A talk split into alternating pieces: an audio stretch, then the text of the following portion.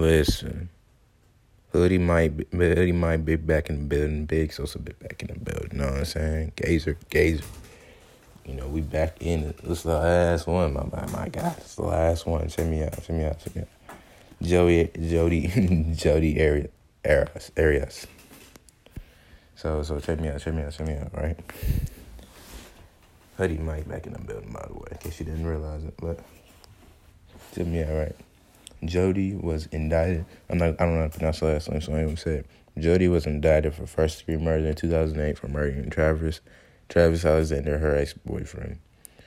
Travis and Jodi had been dating from November two thousand six to July two thousand seven. The couple broke up in June twenty-ninth, two thousand seven. However, they continued to see each other sexually.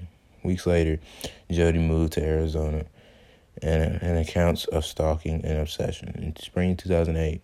Jodi returned to California to stay with her grandparents. On May twenty-eighth, two thousand eight, police reported twenty-five, a twenty-five caliber handgun being stolen from the home of the grandparents. On June fourth, two thousand eight, Arias went on a road trip to Utah to meet another love interest, but took a long but took a long detour to visit Alexander.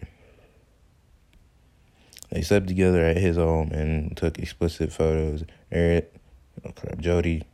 Jodi was killed during this visit before before continuing the visit to Utah. June two thousand eight, Alexander's body was discovered. My bad. Not Arias. Jodi was killed. Yeah. You know what I mean. I, I was, I'm tripping. Yeah, Jodi killed Alexander. I'm tripping. I don't know why I put that. Alexander uh, Alexander had twenty-seven knife wounds and a gunshot to the head. Arias testified she killed she killed him in self-defense.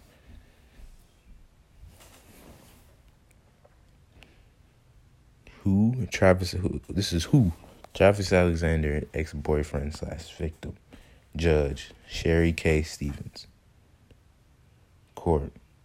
Superior Court of State of Arizona and for the court county of Mary Copa. Defense attorney Kirk Kirk Nurmi. When and where? When and where? Mesa, Arizona, April thirteenth, twenty fifteen. The motive on the, in this was jealousy, pretty much. But this was more of a premeditated murder. When she stole the gun several days before, she murdered him. That's that. That is it. Then um, rented a car with the request for a color not to be allowed.